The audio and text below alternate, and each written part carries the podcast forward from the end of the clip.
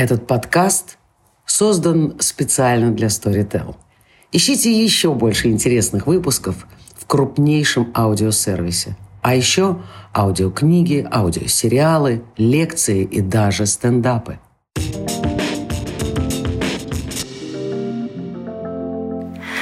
Привет, друзья! Меня зовут Юлия Варшавская, и это означает, что вы слушаете мой подкаст «Я не это имела в виду», где каждую неделю я разговариваю с вами о чем-то, что волнует меня больше всего. И на этой неделе я хотела бы поговорить с вами о том, почему в 2020 году так сложно стало шутить, чтобы никого не обидеть. И надо сказать, что это примерно 125-й черновик моего подкаста, а, потому что все предыдущие я удалила, чтобы никого не обидеть. Но, видимо, на 126 раз мне придется это сделать. Так что простите меня заранее, я не это имела в виду. Почему же шутить в 2020 году стало сложно? Еще до коронавируса а, на нашу планету обрушилось несколько важных явлений. Иногда паранормальных, иногда весьма себе нормальных. Вы прекрасно знаете, что тренды последних лет — это тренды на феминизм, тренды на толерантность, это общая демократизация, а, это забота о людях с какими-то особенностями развития, забота о планете, экологичность, осознанное потребление. В общем, все эти тренды, которые действительно делают нашу планету лучше, которые я чрезвычайным образом разделяю и как более того, как журналист всегда на страницах всех изданий, на которые я когда-либо работала и работаю до сих пор, поддерживаю. Но люди, которые стоят в авангарде этих движений, те, кого мы называем активисты, это люди, которые чувствуют себя бойцами на войне. А на войне, как вы знаете, не до шуток. Поэтому все, что они делают, они делают с какой-то просто звериной серьезностью и требуют звериной серьезности от всех остальных. И в какой-то момент э, и я, человек с, в общем-то, ну, переходящим частенько эм, грани э, чувством юмора, и мои друзья эм, с подобным чувством юмора, а это значит, это единственные люди с чувством юмора, потому что юмора приглаженного и сиропного не бывает, почувствовали себя в ситуации, когда мы должны контролировать э, свой язык. И очень часто и в постах в Фейсбуке, и в подкастах вот этих, и вообще в какой-то публи, более-менее публичной речи ты начинаешь себя серьезно контролировать, чего я не делала раньше. Встали вопросы, можно ли шутить про феминизм, про женщин, про матерей, про э, людей с инвалидностью, про людей с особенностями развития, про женатых, разведенных, э, гомосексуалов, э, людей разной национальности. Вообще про кого-нибудь можно вообще в 2020 году шутить? И мне кажется, что этот вопрос так или иначе себе всегда задают люди. Особенно люди, э, для которых юмор является профессией. И за последнее время я посмотрела посмотрела несколько интервью с комиками, и среди них интервью Собчак с Сашей Гудковым, интервью с Катей Варнавой, программа Леши Пивоварова про то, о чем можно шутить, о чем нельзя шутить. И, в общем, так или иначе, э, у всех комиков сегодня спрашивают, а как они выживают в ситуации, когда, ну, в общем, куда не пошутишь, обязательно вляпаешься. А, и они отвечают на эти вопросы по-разному, но так или иначе все сходятся к тому, что у каждого из нас есть свои внутренние ограничители. И, а так шутить можно обо всем. Но понимаете, дело в том, что когда все, э, вся толпа с внутренними ограничителями выходит наружу, а мы сейчас все живем э, в социальных сетях, то получается, что человек, у которого нет одних внутренних ограничителей, наступает на внутренние ограничители другого человека. И вот здесь начинаются все главные проблемы. А я сама эм, выросла в семье врачей. А как вы знаете, врачи — это люди с самым циничным, э, саркастическим, злобным чувством юмора, которое только есть вообще на свете. Вы наверняка читали это в великой русской литературе, потому что и Булгаков, и Чехов были врачами. И я выросла в семье, где шутили всегда и обо всем. Мой папа, привет, папа, человек с самым потрясающим чувством юмора вообще на Земле. И э, я неоднократно наблюдала, как в течение 30 лет моей жизни на папу все время кто-нибудь обижается. Я на папу не обижалась никогда, кроме того случая, когда он сказал, когда я начала икать в детстве, что был мальчик, который икал 20 лет, и никто не мог ему помочь. С тех пор, каждый раз, когда я икала, причем, мне кажется, лет до 30, я все время боялась, что я буду как тот мальчик. Папа, это была плохая шутка, не шути так больше ни с кем. Но если серьезно, то я действительно выросла в ощущении а, абсолютной свободы в этом смысле. А, и более того, мне всегда казалось, что э, люди любят меня за то, как смешно и остро я шучу. Потом в моей жизни случился интересный, интересный текст.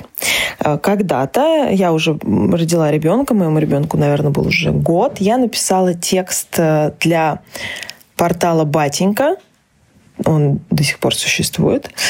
И вы можете прочитать и текст, и портал, э, который называется «В секте мамочек мы покакали». Или «Мы покакали в секте мамочек». Как-то так. Представляете, забыла. Так вот, я провела месяц на сайтах, форумах э, молодых мам или будущих мам и собрала все самые одиозные э, выражения, которыми они пользуются, говоря о своем материнстве. Там были, значит, тугосерии, авуляшечки, мамулечки, мы покакали. И вся вот эта вот э, потрясающая э, хтонь русского языка в материнском переосмыслении. Это было действительно очень смешно. А, и когда я выпустила этот текст, э, он собрал какое-то невероятное количество просмотров, лайков и так далее. Я думаю, что сейчас их уже, наверное, какое-то несколько миллионов. Но меня просто распяли. А, при том, что это была, а, это была такая сконцентрированная шутка. То есть в этом тексте не было серьезно ничего, ни одного слова. Никто не анализировал этих матерей, а, никто не ставил никаких диагнозов. Это была шутка. Очень смешная по-настоящему смешная. И она была смешная в, в том числе за счет э, того языка, который сами эти женщины прородили. То есть они его использовали. Но когда они увидели его со стороны, в моем исполнении, саркастическом, они просто сошли с ума. Меня предлагали распять, избить, найти, убить. Э, меня забанили на форумах. Но при этом, например, э, женщины в классных фейсбучных группах, там тоже такие есть, знаете, закрытые группы для адекватных матерей, а, и там до сих пор в одной из групп мой текст висит как входной билет. То есть если тебе текст показался смешным, то тебя в эту группу принимают. А если нет, то нет. Для меня это показатель, в общем, качества. Мне до сих пор это очень приятно. Но самое главное, что было в этом тексте, в конце я э, заканчивала эпилогом, где э, рассказываю, что после написания этого текста нашла собственные подобные записи в личном дневнике как раз со всеми этими тугосериями, овуляшками. И э, дальше я прихожу к выводу, что, в общем, гормональное состояние молодой матери, оно действительно меняет состояние ее мозга на какое-то время. И, в общем, так и иначе я эту большую шутку над над целым сообществом свела к шутке над собой. Вот. То есть использовала спасительный, э, спасительный ключ самоиронии. Но даже это меня не спасло. Так вот, это был тот случай, когда я первый раз в жизни столкнулась с тем, что шутить над какими-то вещами в публичном пространстве нельзя. Но это было несколько лет назад, а сейчас ситуация э, усугубилась. Э, например, я стала замечать, что я совершенно точно не шучу ни над какими вещами, которые могут задеть феминисток. Потому что не в смысле того, что я хочу как-то задеть феминисток, я сама феминистка, и я разделяю многие постулаты э, этого движения, но это совершенно не мешает мне шутить. Э, и в том числе совершенно не мешает мне называть женщин бабами и телочками, и себя бабой и телочкой. И я не понимаю, почему это э, как-то уменьшает мои права на все остальное на этой планете. Ну так вот, я заметила, что я стараюсь очень аккуратно высказываться на любые темы, которые, которые находятся на, на, в рамках там, какой-то толерантности к меньшинствам и так далее. А все это не означает, что я перестала шутить про это в своей голове или в компании своих друзей. Мы по-прежнему также жестко шутим над другими, над собой, над другими и над собой. Мы просто перестали а, использовать это в публичном пространстве.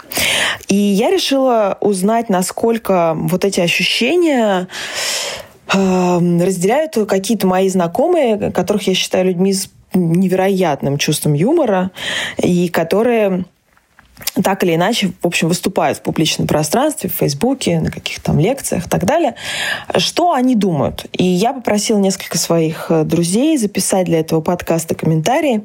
И э, мне кажется, что э, есть человек э, в Фейсбуке, а, которого сейчас читают все, и которого как раз обожают ровно за ее саркастические, э, критические посты э, про кино, и не только про кино, я думаю, что на нее периодически обижаются. Это Зинаида Пронченко, кинокритик, шеф-редактор искусства кино а, и новая суперзвезда кинокритики.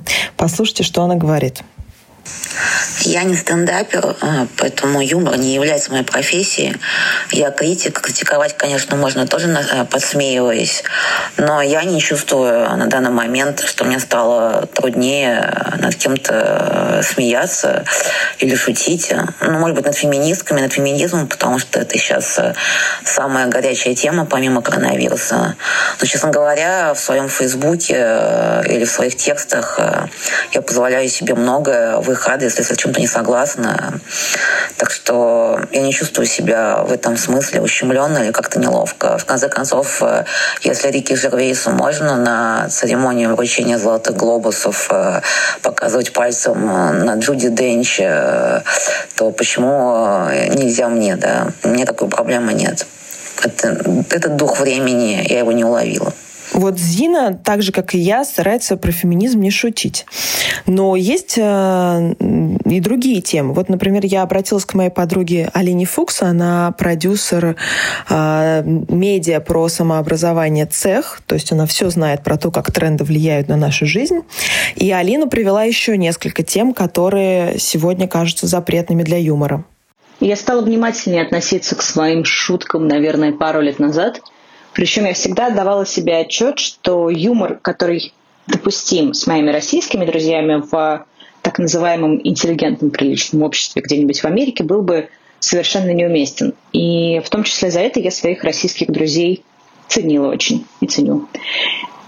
Вот, но последнее, конечно, время в Москве тоже прослеживается тенденция, когда ты очень как-то вот аккуратничаешь со своими высказываниями и шутками, потому что всегда может в ответ прилететь комментарий, что это боди-шейминг, что это слад-шейминг, что это джоб-шейминг. Любой шейминг сюда подставьте. И я как-то никогда не ставила цели обидеть своей шуткой собеседника. Ну, ладно уж, никогда. В большинстве случаев такой цели я не преследую. Но тут я задумалась, хорошо, а, а вдруг я действительно действительно не понимаю и, не, иногда не считываю э, эмоции другого человека, и ему ужасно неприятно, а я вот такая Микера стою, продолжаю его унижать, а хор повторяет джоб-шейминг, джоб-шейминг, джоб-шейминг. И я решила, что окей, старой доброй самоиронии у меня никто отнять не может. Так мне казалось. Но тут снова появился этот хор, который влетел на сцену, и начал петь «Самобичевание, самобичевание, самобичевание». И в какой-то момент ты уже обнаруживаешь себя на вечеринке, где ты так молчаливо подтягиваешь вино и выражаешь только общедопустимые эмоции, эмпатию, сопереживание, такую очень а, вежливую заинтересованность, и ни в коем случае никого не подкалываешь.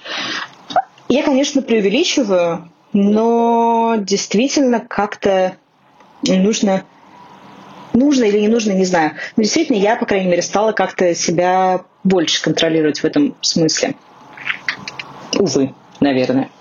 При этом с Алиной, э, спасибо Алине за этот комментарий, мы э, в личном контакте, мы сидели целый год э, за соседними столами в редакции «Мела», мы шутили, ну, просто обо всем. А так как мы с Алиной обе еврейки, то самой активной темой для наших шуток были еврейские женщины, еврейские мужчины и вообще стереотипы о евреях.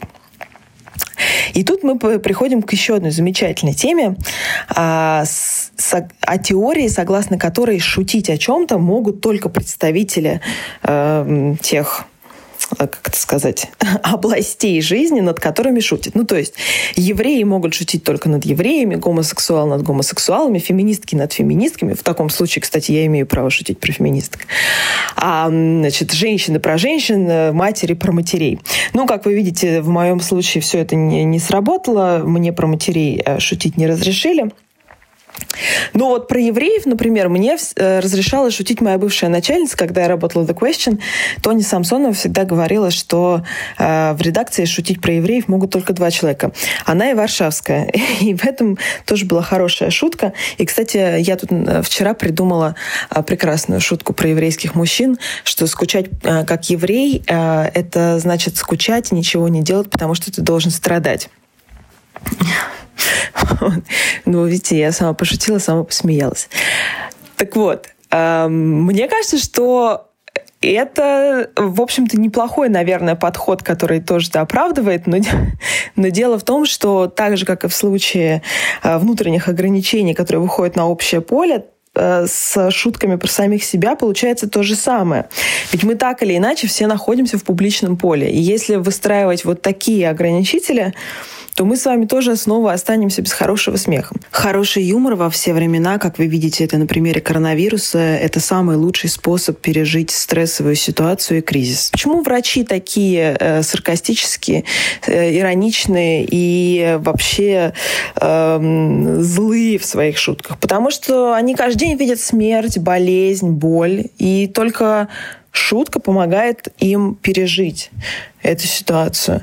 И в этом смысле, мне кажется, замечательным комментарий э, Володи Гуриева. Это блогер, э, который, у которого, по-моему, 100 тысяч или больше подписчиков в Фейсбуке. Человек, ну, наверное, вообще один из самых остроумных людей в русскоязычном на Фейсбуке. Вот Володя очень хорошо формулирует э, то, зачем он использует юмор. Мне не кажется, что шутить стало сложнее. А, но я не занимаюсь юмором профессионально. От меня не требуется выдавать по 20-30 шуток в день. И ну, для меня вообще шутки вне контекста не существуют. То есть я использую шутки для того, чтобы наоборот смягчить какие-то свои высказывания, чтобы было понятно, что я не всегда всерьез это говорю, а иногда говорю всерьез, но не настолько, чтобы там, убивать людей за свое мнение, и я никого не хочу переубедить, как правило. А, поэтому нет, у меня, у меня есть границы, но они связаны скорее не с юмором как таковым, а просто есть темы, публичное обсуждение которых, мне кажется, бессмысленно. А по миллиарду, наверное, причин. Вот, и я на эти темы просто стараюсь ничего не писать и не говорить. А, и, соответственно, не шучу тоже. Вот. Но я не чувствую себя, честно говоря, в этом месте обделенным, потому что людей, которые на эти темы говорят, хватает. Вот, так что мир а, не пропадет, все будет хорошо. И ведь действительно юмор — это то, с помощью чего ты можешь сгладить очень серьезную тему. А нам предлагают сегодня говорить на очень сложные темы со звериной серьезностью. Но ведь дело в том, что человечество всегда переживало сложные моменты с помощью шутки. Вы посмотрите на мемчики про Наташу. А, посмотрите на всех этих печенегов и половцев. Это же ведь станет э, фольклором, фольклором, фольклором. А, это станет фольклором для целого поколения людей, и это стало невероятным объединяющим фактором. Ну, скажите мне, что ну, это, же, это же смерть. Вот нет, есть люди, которые люди умирают. Нельзя над этим всем шутить, потому что люди умирают. Да, люди умирают. А, но если другие люди, живые, не будут помогать себе, то они тоже умрут. А они умрут душевно, ментально, морально и так далее. И я могу при привести на своем примере, что когда я э, сначала узнала, что у моего ребенка аутизм, а потом я развелась, э, я все эти вещи прошучивала. Я была первым человеком, который говорил, ну, конечно, я же теперь разведенка с прицепом, да еще и с тяжеловесным прицепом. Ну, конечно, ну кто, кто возьмет бабу с ребенком, да, с особенностями. Потом, когда я пришла работать в Forbes, и всем было ужасно интересно, как же я туда попала, я с большим удовольствием называла себя и называю себя до сих пор. Ну, конечно, пришла этот хер с горы какой-то. А, кому насосало, непонятно. А, все это помогало мне переживать э, общественные стереотипы по поводу той ситуации жизненной, в которой я оказалась. И это позволяло мне э, в этих ситуациях ликвидировать серьезность отношения к этой теме. То есть я как бы разбивала общественный стереотип сама. И не оставляла у тех людей, которые готовы говорить об этом серьезно, никаких шансов. А, и, собственно, мне кажется, что это работает абсолютно в любой ситуации с юмором. Более того, мне совершенно непонятно, как можно менять общественную норму, не используя при этом шутку. Потому что эм, смех смешно, и это, кстати, сказал не я, а Дмитрий Быков, э, смешно то, что выходит за рамки нормы. Вообще э, юмор в этом смысле, он как секс, потому что э, и секс, и, и смех становятся привлекательными в тот момент, когда они, когда они входят на границу, за границы разрешенного. Да, то есть не, не секс, не смех не могут быть в миссионерской позе постоянно, потому что это скучно. Возбуждает то, что э, так или иначе раздвигает на границы нормы. И на самом деле все те прекрасные, замечательные тренды, в которые, э, которые сегодня меняют нашу планету, у них ровно та же цель. Они раздвигают границы нормы. Тогда почему же мы не можем про это все шутить? И тут есть очень важный момент, в котором вот у, у людей, которые шутят, спрашивают про их внутренние границы, я наконец-то смогла определить для себя свою внутреннюю границу. Мне кажется, что плохая шутка — это шутка, целью которой является не сама шутка, а желание кого-то обидеть. А, потому что я сама жила в ситуации много лет, когда человек, который по-настоящему меня обижал, а, когда я обижалась, он говорил мне, ну это же шутка. У тебя что, чувства юмора нет? Ну это же шутка. При этом целью того, что он говорил, а, был абьюз целью того, что он говорил, было желание меня обидеть. И вот мне кажется, что здесь кроется важный ответ на вопрос, где же проходит граница юмора в 2020 году, э, не знаю, в 15, 18 и в 1950. И именно об этом в своем комментарии для нашего подкаста рассказал Ваня Филиппов, э, кинопродюсер, кинокритик, лучший в России знаток сериалов, автор телеграм-канала «Запасаемся попкорном». Э, он абсолютно точно сформулировал мою мысль э, в своей такой жесткой и остроумной манере. Слушай, ну мне на самом деле кажется, что э, вообще вот этот вот посыл что в современном мире стало сложнее шутить, это такое э, последнее прибежище всяких мудаков, которые э, оскорбления и, э, так сказать, обидные всякие вещи э, маскируют юмором. А нет, это я тебя не жирный назвал, это я просто пошутил, что-то обиделась. Вот такого типа. Это э, странно, потому что вот я смотрю современные сериалы, читаю активно э, разнообразные соцсети, книжки, фильмы все на свете свете, я не могу сказать, чтобы качество юмора сильно просело. Замечательный Рики Джервейс снимает все еще циничные, э, замечательные черные комедии, которые э, высмеивают и вышучивают все на свете. Понятно, что сейчас э, легко нарваться на то, что называется общественный резонанс, что есть темы, которые требуют более бережного обращения. Но опять-таки это разговор про э, вещи оскорбительные. Э, у нас принято в качестве э, примера говорить про женщин, ну, например, э, можно посмотреть же на проблему с другой стороны, а попробуйте пошутить про Великую Отечественную войну. Это теоретически совершенно спокойно можно сделать. Но надо быть готовым к тому, что это будет иметь какой-то резонанс. Вопрос того, насколько это будет большой или маленький резонанс, зависит исключительно от, как сказать, от того, сумеете ли вы кого-то оскорбить или нет.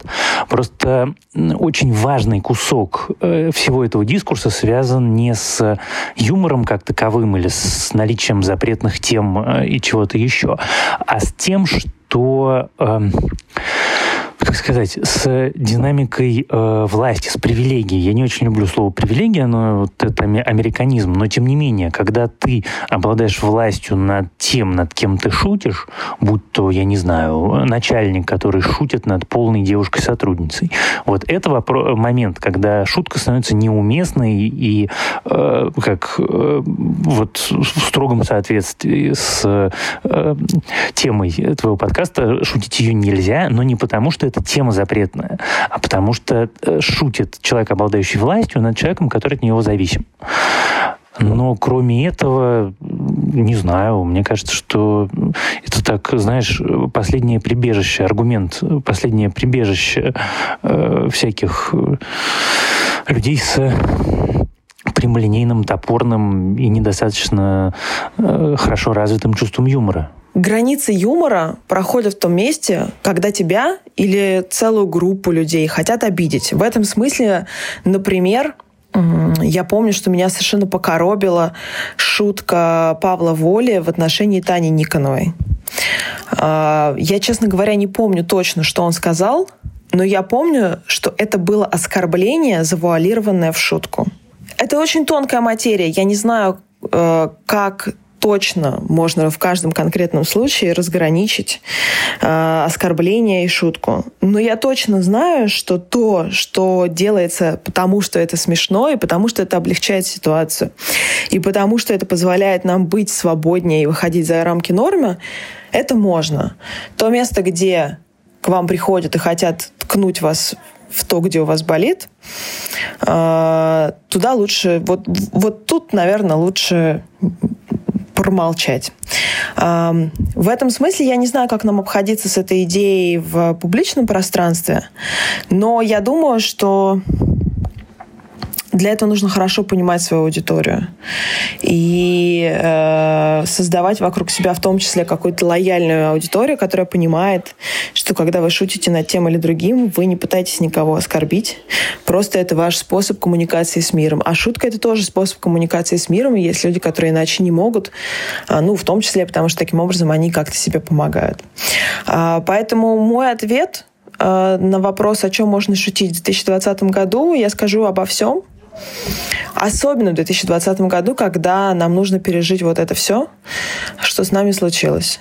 И давайте, э, если вам шутка не нравится, мы будем, вы будете просто проскролливать этот пост или этого человека дальше и не устраивать из-за каждого иронического всплеска какой-то скандал. А мы, люди, у которых слишком длинный язык, э, будем стараться каждый раз думать, а, не оскорбляет ли э, то, что мы делаем, действительно кого-то, кого это может ранить. Вот если мы э, в такой парадигме будем двигаться, то я думаю, что э, бытовой юмор он выживет. Ну, а юмор профессиональный, он, я думаю, будет только расцветать, потому что чем больше нельзя, тем больше хочется. Шутите больше, дорогие, и пусть вокруг вас будут люди с отличным чувством юмора.